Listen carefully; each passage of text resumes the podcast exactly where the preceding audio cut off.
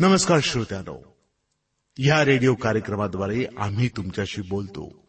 तुम्ही आम्हाला पत्र पाठवता आणि आमच्याशी देखील बोलता. तुम्ही विचारलेली माहिती तुम्हाला आम्ही सांगतोच. त्यासोबतच खऱ्या देवाची ओळख करून देऊन आपला स्वर्गात जाण्याचा मार्ग सोपा देखील करतो. येशू ख्रिस्त हाच एकमेव आहे. की जो मानव होऊन या धर्तीवर आला आणि मानवाची पाप आपल्या डोक्यावर घेऊन त्याची पापापासून सुटका केली. त्याची केवढी मोठी शिकवणूक की पापाचा अभ्यर करा पाप्यांचा नाही. आपल्या कार्यक्रमाद्वारे आम्ही याबद्दल अधिक विस्तारानं सांगत आहोत. आणि त्यापूर्वी ऐका हे भावगीत.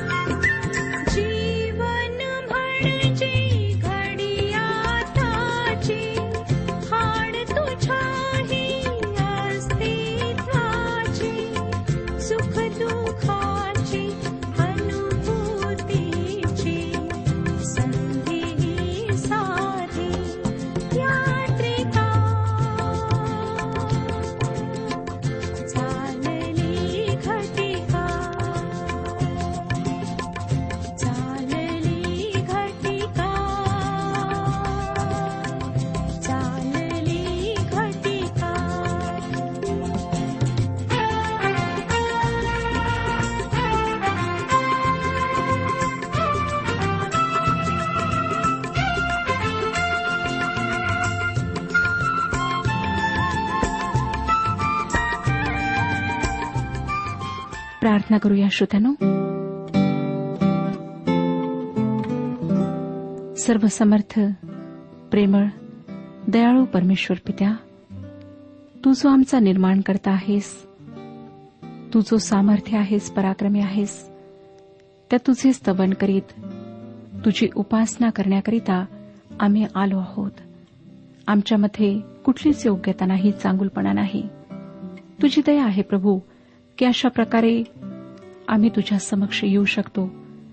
आणि आपल्या सर्व प्रार्थना विनंत्या धन्यवादाची भेट तुला आम्ही अर्पण करू शकतो.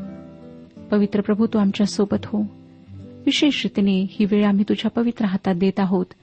जेव्हा आम्ही तुझ्या वचनाचं अध्ययन करणार आहोत तू आमच्याशी बोल. तूच आमचं मार्गदर्शन कर. आमच्यामध्ये अनेकांना शारीरिक विकार आहेत मानसिक विकार आहेत. दया कर प्रभू. स्पर्श करून आरोग्य दे.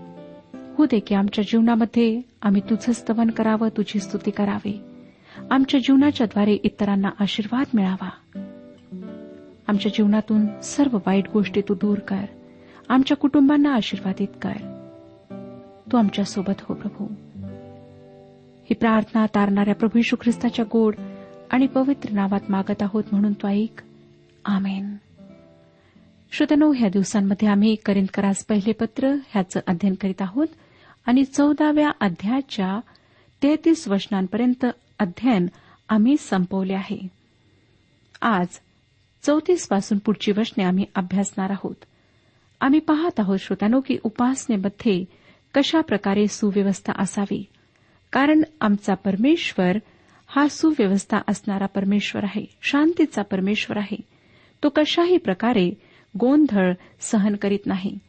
चौतीसावं वचन सांगतं चौदावाध्याय चौतीसावे वचन तसेच स्त्रियांनी मंडळात गप्प राहावे कारण त्यांना बोलण्याची परवानगी नाही. नियमशास्त्रात सांगितल्याप्रमाणे त्यांनी आपल्या मर्यादेत राहावे. आता या ठिकाणी तो कशाविषयी सांगत आहे? तो स्त्रियांनी सभेत बोलू नये असे सांगत नाही तर तो भाषेच्या दानाच्या संदर्भात म्हणतो की स्त्रियांनी मंडळीत असताना भाषेमध्ये बोलू नये.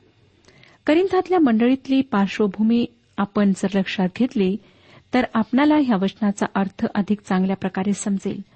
पॉल त्यांच्याविषयी बोलताना म्हणतो पस्तीस आणि छत्तीस वचनात त्यांना काही माहिती करून घेण्याची इच्छा असली तर त्यांनी आपल्या पतींना घरी विचारावे कारण स्त्रीने मंडळीत बोलणे हे लज्जास्पद आहे. देवाच्या वचनाचा उगम तुमच्यापासून झाला काय?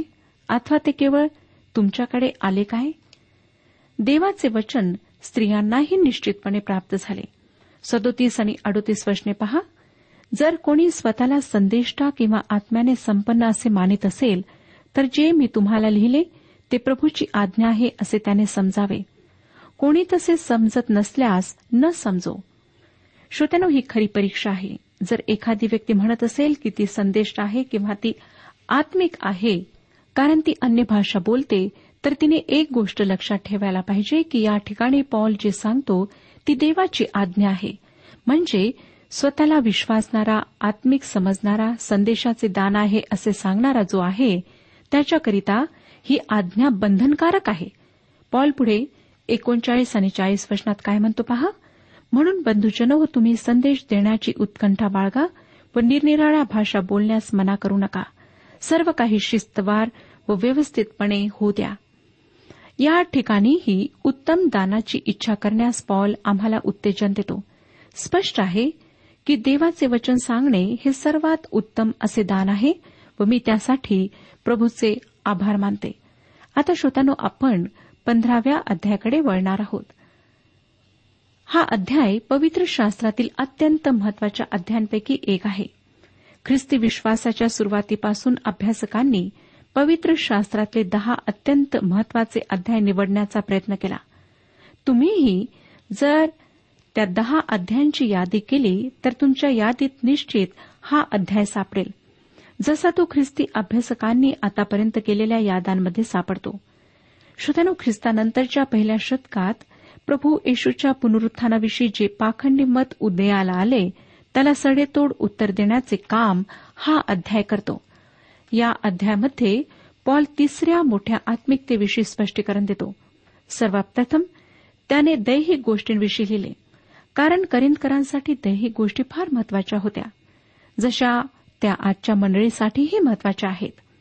त्या दैहिक गोष्टींपासून पावलाने आपला रोख आध्यात्मिक गोष्टींकडे वळवला. प्रत्येक विश्वासणाऱ्याला कृपादान आहे ही गोष्ट किती अद्भुत आहे होय ना श्रोतानो मला तर त्यासारखी इतर कोणतीही गोष्ट रोमांचकारक वाटत नाही. विचार करा की तुम्ही आणि मी प्रभू येशूची जगाला ओळख करून देण्याच्या मोठ्या कार्यामध्ये त्याचे भागीदार आहोत. त्यानंतर पॉल प्रीतीविषयी लिहितो. सर्व कृपादाने प्रीतीच्या सामर्थ्याने वापरण्यात आली पाहिजेत आणि प्रीती हे पवित्र आत्म्याचे फळ आहे. आम्ही आमच्या सामर्थ्याने प्रीती करू शकत नाही. आम्हाला प्रीती देण्यात आली आहे.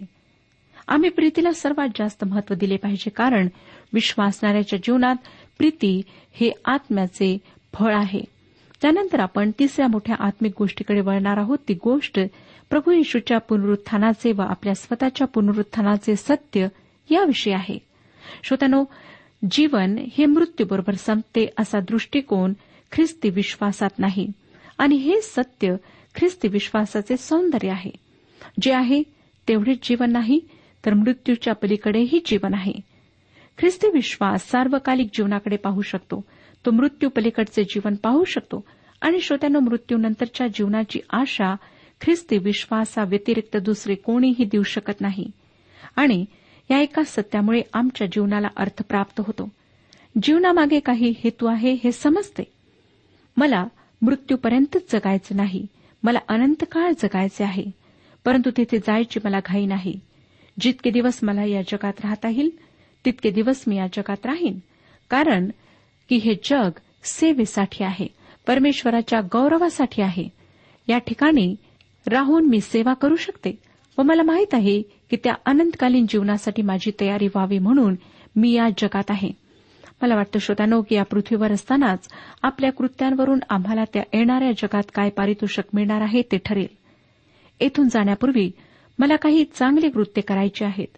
म्हणूनच परमेश्वर मला जितके दिवस या जगात राहू देईल तितके दिवस मी या जगात राहून त्याची सेवा करू इच्छिते.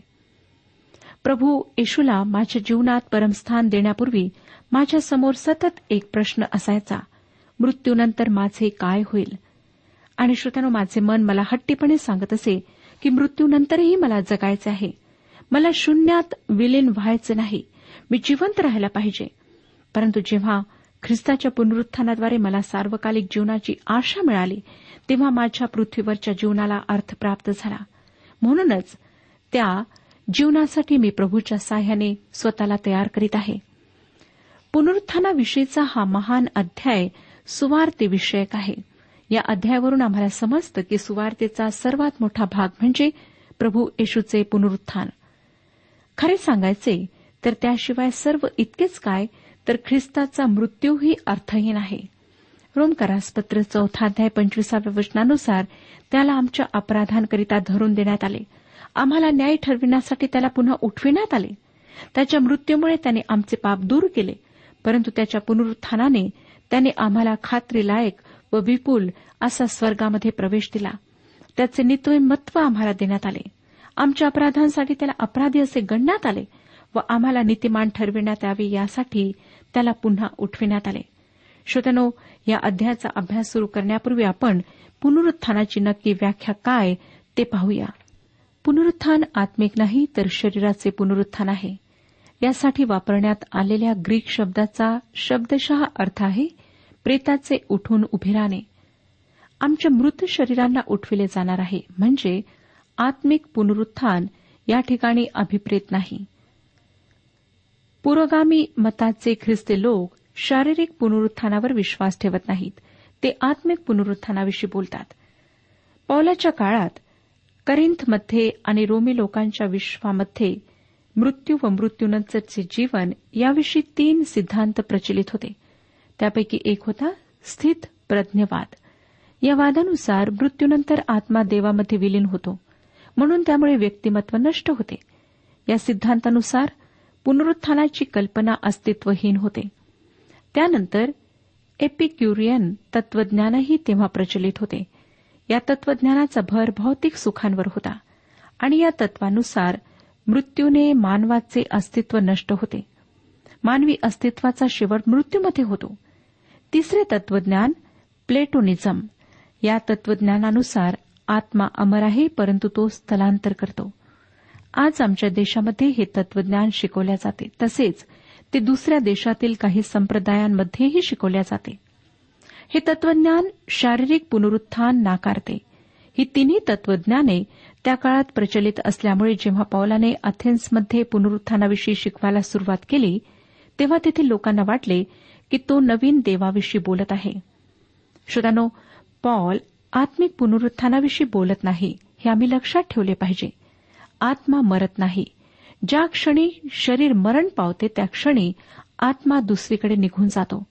पवित्र शास्त्र आम्हाला सांगते की जर एखादी व्यक्ती देवाचा पुत्र किंवा कन्या असेल तर तिच्या बाबतीत शरीरामध्ये गैरहजर असणे म्हणजे प्रभूजवळ हजर राहणे होय. जर एखादी व्यक्ती प्रभूचा पुत्र किंवा प्रभूची कन्या नसेल तर तिचा आत्मा पिढेच्या ठिकाणी जातो. आपल्या प्रभूने ती जागा ठरवली आहे. या अध्यायाचा अभ्यास सोयीचा व्हावा यासाठी आपण या अध्यायाची पाच विभागांमध्ये विभागणी करूया. पहिल्या विभागात म्हणजे एक ते चार या वचनांमध्ये पुनरुत्थानाचे सुवार्तेतील परमस्थान दिलेले आहे. दुसरा विभाग म्हणजे पाच ते एकोणीस ही वचने पुनरुत्थानाचे पुरावे देतात. तिसरा विभाग म्हणजे वीस ते अठ्ठावीस ही वचने पुनरुत्थानाचे प्रदर्शन करतात.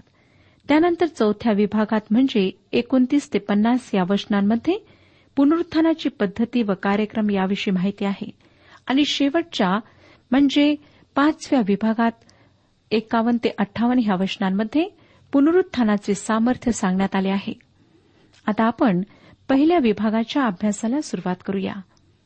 या विभागात सुवार्तेतील पुनरुत्थानाचे आद्यस्थान दाखविण्यात आले आहे.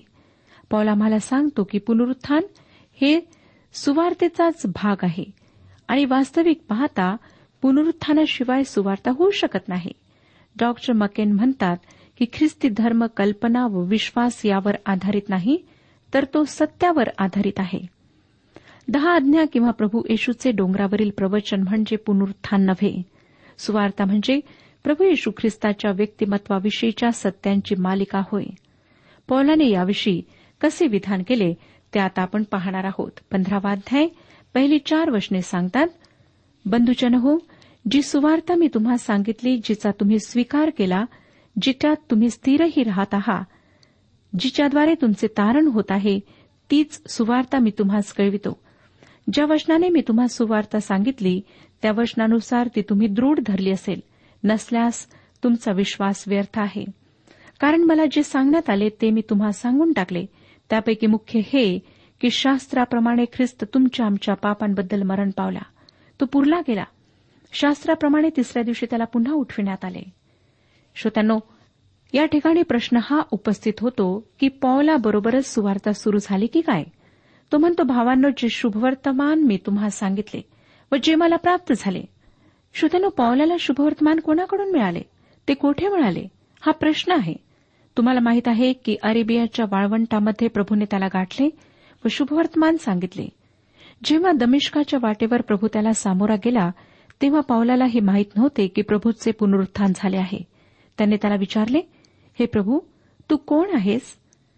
त्याला असे स्वप्न पडले नाही की तो प्रभू म्हणजे येशू ख्रिस्त होता.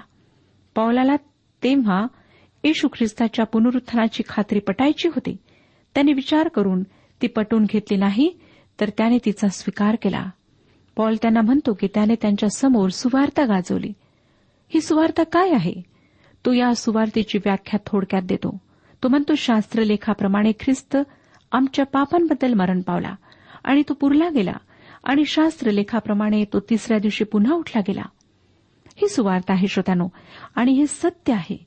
या तीन सत्य गोष्टींशिवाय सुवार्ता होऊ शकत नाही. तुमच्या व माझ्या पापांसाठी प्रभू यशू ख्रिस्त मरण पावला त्याला पुरले व तो पुन्हा उठला. ही सुवार्ता म्हणजे चांगली बातमी आहे. कोणी मला सांगितले की मी एक अमुक अमुक काम केले तर मी कोट्याधीश होईन? तर ती माझ्यासाठी चांगली बातमी होणार नाही कारण कोट्याधीश होण्यासाठी मला काम करावे लागेल. परंतु जर कोणी मला म्हणेल की अमुक एका व्यक्तीचे तुझ्यावर फार प्रेम होते ती व्यक्ती मरण पावली परंतु मरणापूर्वी तिने तुझ्यासाठी कोट्यावधी रुपये मागे ठेवले आहेत. श्रोत्यानो ही बातमी माझ्यासाठी चांगली बातमी होईल कारण मी स्वतः प्रयत्न न करता मी अत्यंत श्रीमंत आणि सुखी होऊ शकते. सुवार्ता आम्हाला काही करायला सांगत नाही तर जी प्रभू येशूने आमच्यासाठी आधीच करून ठेवले ते सांगते. शास्त्रलेखाप्रमाणे तो आमच्यासाठी मरण पावला त्याला पुरले व तो मरणातून पुन्हा उठला. तो मरण पावला हे एक ऐतिहासिक सत्य आहे. फार कमी लोक ते सत्य नाकारू शकतील परंतु त्याबरोबर तो पुरला गेला हे सत्यही जोडले पाहिजे. हे सत्य अशासाठी महत्त्वाचे आहे की त्यावरून जो अदृश्य झाला नाही हे सिद्ध होते. याचा अर्थ असा की त्यांच्याजवळ प्रभू येशूचा मृतदेह होता. निकतेम अरिमथाईकर योसेफ व इतर ज्यांनी त्याला वधस्तंभावर खेळलेले पाहिले त्यांना तो कोण होता ते माहीत होते. त्यांना तो येशू आहे हे माहीत होते. त्यांनी येशूचा मृतदेह पुरला. ही गोष्ट महत्वाची आहे कारण त्यावरून त्याचा मृत्यू सिद्ध होतो. त्यानंतरचे तिसरे सत्य आहे की तिसऱ्या दिवशी तो शास्त्र लेखाप्रमाणे पुन्हा उठला. त्याचे पुनरुत्थान सुवार्थीचा भाग आहे. त्याची कबर रिकामी होती. हाच त्याच्या उठण्याचा पुरावा होता. श्रोत्यानो येशू मरण पावला त्याला पुरण्यात आले व तो पुन्हा जिवंत झाला. ही सुवार्थ आहे. हा पुरावा आहे. त्यानंतर या पुनरुत्थानाचा दुसरा जो पुरावा आहे तो म्हणजे करिंदकरांचा अनुभव. एक आणि दोन वचने मी आपणाकरिता वाचलेली आहेत. या ठिकाणी तो म्हणतो तुम्ही विश्वास व्यर्थ धरला नसल्यास म्हणजे त्यांचा विश्वास निरर्थक नसल्यास असे त्याला म्हणायचे आहे. विश्वास निरर्थकही असू शकतो परंतु पॉल म्हणतो ज्यामुळे तुमचे तारण झाले आहे तो विश्वास. आजही ख्रिस्ती विश्वास ख्रिस्ती मंडळी अस्तित्वात आहे. कार्यरत आहे हे सत्य ख्रिस्ताच्या पुनरुत्थानाचा पुरावा आहे. एरुश्लेम व तिच्या परिसरात अत्यंत निराश झालेले अकरा जण होते. ते मासे पकडण्याचा धंदा पुन्हा सुरू करण्याच्या तयारीत होते. त्यांनी खूप त्रास नुकताच भोगला होता. जर ख्रिस्त मरण पावला होता तर त्यांना त्याच्या मृतदेहाशी काही घेणे देणे नव्हते. तो मृतदेह तेथेच राहावा अशी त्यांची इच्छा होती. आणि रोमी पहाऱ्याला चुकवून येशूच्या कबरेवरील रोमी शिक्का फोडून येशूचे शरीर बाहेर काढणे म्हणजे स्वतःवर आणखीन संकट ओढून घेण्यासारखे होते. ते अत्यंत निराश असताना येशू ख्रिस्त मरणातून पुन्हा उठला असल्याची बातमी त्यांना मिळाली व या सत्यामुळे हे अकरा जण पूर्णपणे बदलून गेले. या क्रांतिकारी बातमीमुळे मंडळी अस्तित्वात आली. गेले एकोणीस शतके लाखो लोकांनी कबूल केले की येशू ख्रिस्त जिवंत आहे. श्रोत्यानो पुनरुत्थानाशिवाय मंडळी अस्तित्वात आहे ह्याचे समर्थन देता येणार नाही. माझेही ख्रिस्ताच्या मृत्यूने आणि पुनरुत्थानाने तारण झाले. श्रोत्यानो आज आपण सुद्धा हा तारणाचा अनुभव प्राप्त करून घेऊ शकता. प्रभू यशू ख्रिस्त आपली वाट पाहत आहे कारण तो जिवंत आहे. त्याची हीच इच्छा आहे की आपणातील प्रत्येकाचे तारण व्हावे आणि आपण ह्या तारणाचे भागीदार होऊन स्वर्गामध्ये त्याच्यासोबत वास करावा. ख्रिस्ताच्या पुनरुत्थानाचा पुरावा म्हणून पॉल त्याच्या साक्षीदारांची यादीच करिंदकरासमोर ठेवत आहे. ही यादी बरीच मोठी आहे. पाचवं वचन आम्हाला सांगतं पंधरावाध्याय पाचवं वचन. आणि तो केफाला मग बारा जणांना दिसला. या अध्यायाच्या दुसऱ्या भागाचा आपण सध्या विचार करीत आहोत. या विभागामध्ये ख्रिस्ताच्या पुनरुत्थानाचा पुरावा म्हणजे त्याचे साक्षीदार यांच्याविषयी सांगितलेले आहे. श्रोत्यानो आताच आपण जे वचन वाचले त्यात पौलाने केफाचा प्रथम उल्लेख केला. केफा म्हणजे अर्थातच शिमोन पेत्र ज्याला प्रभू येशूने खासगीत दर्शन दिले. त्याविषयीची नोंद आम्हाला देण्यात आलेली नाही परंतु येशूने पेत्राला दर्शन दिले. पेत्राने येशूचा नकार केला होता त्याला ते संबंध सुधरवायचे होते. हे वचन आम्हाला एवढेच सांगते की येशूने पेत्राला दर्शन दिले. त्यानंतर बारा जणांनी त्याला पाहिले. आता हे बारा जण कोण असावेत? त्याने केफाला खासगीत दर्शन दिले तो दहा जणांच्या समोर आला. त्यावेळेस यहुदा इस्करियोत मरण पावला होता. बारा हा आकडा सर्व शिष्यांसाठी सामूहिक नाव म्हणून वापरण्यात आला आहे. म्हणजे त्याचा अर्थ असा होत नाही की त्यावेळेस अगदी बारा शिष्य हजर होते. आणि त्या सर्वांमध्ये जर पॉलाचा समावेश केला तर ते सर्व बारा होतात. पॉल नंतर सहाव्या वचनात सांगतो त्यानंतर तो एकदम पाचशेपेक्षा अधिक बंधूंना दिसला. त्यातील बहुतेक आजपर्यंत हयात आहेत आणि कित्येक महानिद्रा घेत आहेत. पाचशे लोकांनी एकाच वेळेला येशूला पाहिले. मला वाटतं श्रोत्यानो की गालिल समुद्राच्या किनाऱ्यावर त्यांनी त्याला पाहिले असावे. त्याने त्यांना सांगितले होते की तो त्यांची गालिलात भेट घेईल. ते उत्तरेकडे निघाले असताना मला वाटते की लोकांनी त्यांना विचारले असेल येशू ख्रिस्त तर मरण पावला आता तुम्ही मासेमारीसाठी परत जात आहात काय? व त्यांनी त्या लोकांना उत्तर दिले असेल छे छे येशू तर मरणातून उठला आहे व त्याला भेटायला जात आहोत. आणि येशूचे पाचशे शिष्य त्याला गालिलात भेटले. त्यानंतर सात आणि आठ वचनात पॉल काय म्हणतो पहा? त्यानंतर तो याकोबाला मग सर्व प्रेषितांना दिसला. आणि जणू काय? अकाली जन्मलेला जो मी त्या मलाही सर्वांच्या शेवटी दिसला. श्रोत्यांनो तो याकोबाला दिसला असे म्हटलेले आहे. म्हणजे ही भेट खाजगी असावी. त्यानंतर तो इतर शिष्यांना दिसला व मग तो पावलाला दिसला. त्याचे दिसणे म्हणजे चक्षु व्यसत्यम आहे ज्याने त्याला स्वतःच्या डोळ्यांनी पाहिले. त्या माणसाशी आपण ख्रिस्ताच्या पुनरुत्थानाविषयी वाद घालू शकत नाही. लक्षात घ्या की पॉल येशूच्या पुनरुत्थानाविषयी एक एक मुद्दा मांडून त्याचे सत्य प्रस्थापित करीत आहे. त्यानंतर तो स्वतःची प्रेषित म्हणून विश्वासार्हता पटवून देतो.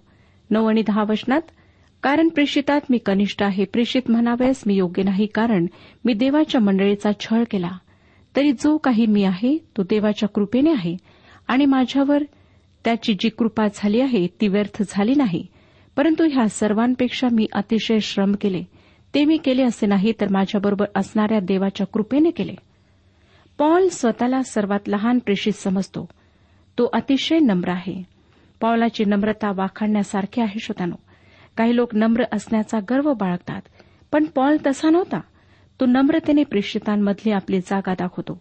तो कबूल करतो की तो अगदी लहान प्रेषित आहे कारण त्याने देवाच्या मंडळीचा छळ केला. त्यासाठी तो स्वतःला अतिशय पापी समजतो. तरीही सर्व प्रेषितांमध्ये पॉल खूप कठोर परिश्रम करणारा प्रेषित होता.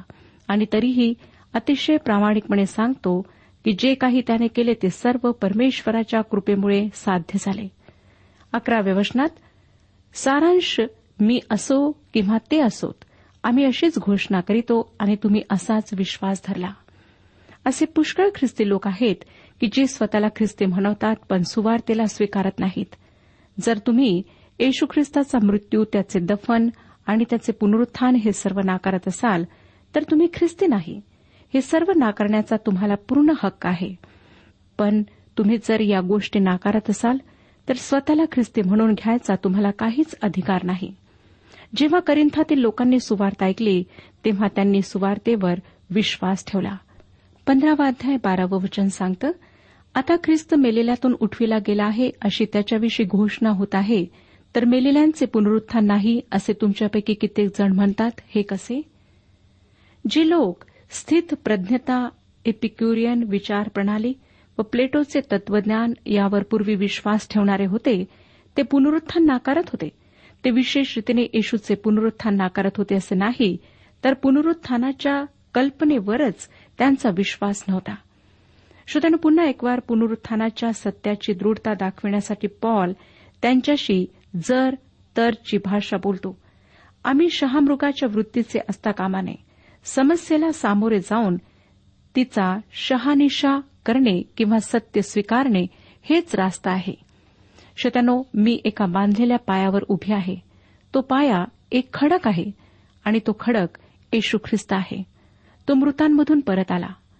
पॉल ख्रिस्ताच्या पुनरुत्थानाचे महत्त्व पटवून देत आहे. तेराव्या वचनात तो म्हणतो जर मेलेल्यांचे पुनरुत्थान नाही तर ख्रिस्तही उठविला गेला नाही. जर मृतांचे पुनरुत्थान नाही तर ख्रिस्तही उठवला गेला नाही. ह्या दोन्ही गोष्टी एकमेकांशी जोडल्या गेल्या आहेत. ख्रिस्ताच्या पुनरुत्थानाच्या आधारावर पॉल पुढे म्हणतो की तो प्रथम फळ असा आहे. म्हणजे त्याच्यानंतर आणखी लोक पुनरुत्थित होणार आहेत.